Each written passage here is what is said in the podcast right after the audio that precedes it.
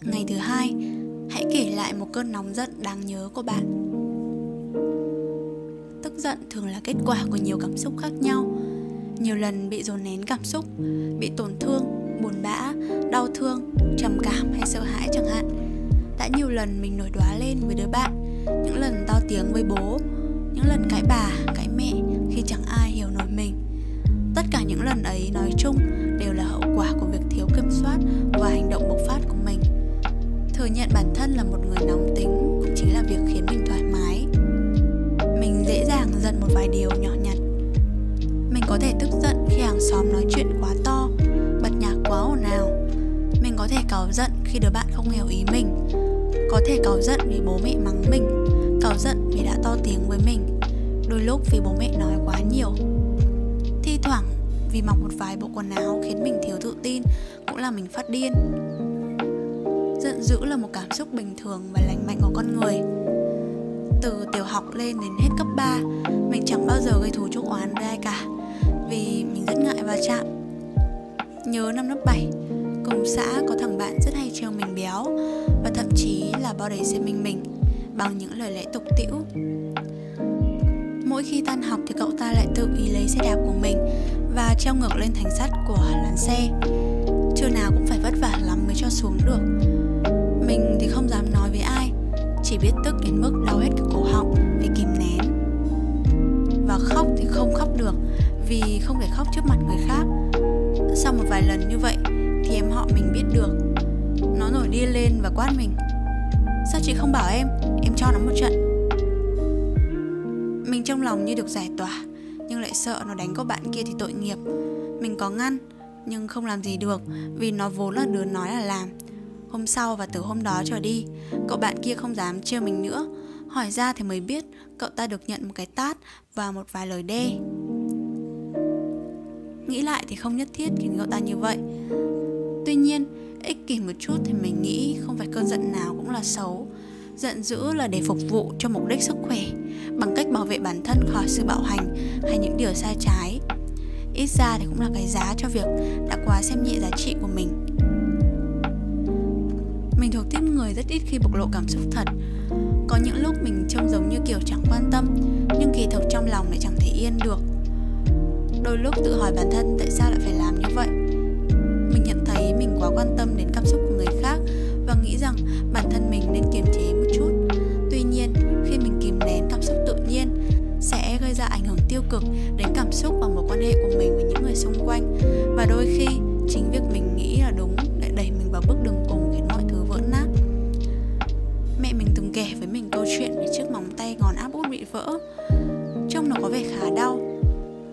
Đó, mẹ trốn học ở nhà đi bắt cua. Mà anh trai mẹ là bác mình, lấy mâm đồng vạng vào khiến nó biến dạng luôn. Mình sốc và tự hỏi, tại sao lại có thể làm như vậy với mẹ? Mẹ mình bảo tại anh thương, không muốn mẹ ở nhà vất vả, nên bắt đi học, lấy cái chữ. Mà mẹ bướng không nghe lời, thế là anh giận, anh đánh cho. Đến bây giờ bao nhiêu năm rồi mà thi thoảng vẫn thấy mẹ suýt xoa để ý. Nếu nhận thấy ai đó làm mình tổn thương, mình sẽ cảm thấy tức giận, nhịp tim tăng lên, mặt nóng và tai đỏ hơn. Giận đó nhắc nhở mình phải đối đầu với những người kia hoặc ngừng hành động tự làm tổn thương theo một cách nào đó. Nói cách khác, một là chuẩn bị chiến đấu, hai là trốn chạy. Và mình mình thường là trốn chạy. Tệ ghê á. Mặc dù giận dữ là điều bình thường, nhưng đôi khi nó cũng gây hại. Sự nóng giận đi theo mình từ những ngày còn bé, đến bây giờ nó ảnh hưởng rất lớn đến cuộc sống của mình.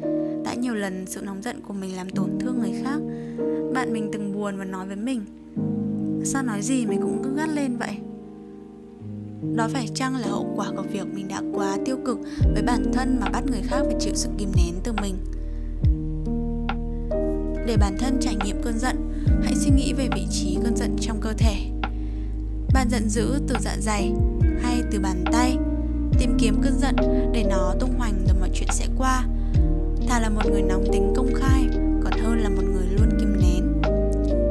Dạo gần đây mình có thói quen viết cơn giận vào nhật ký vì không biết xả đi đâu.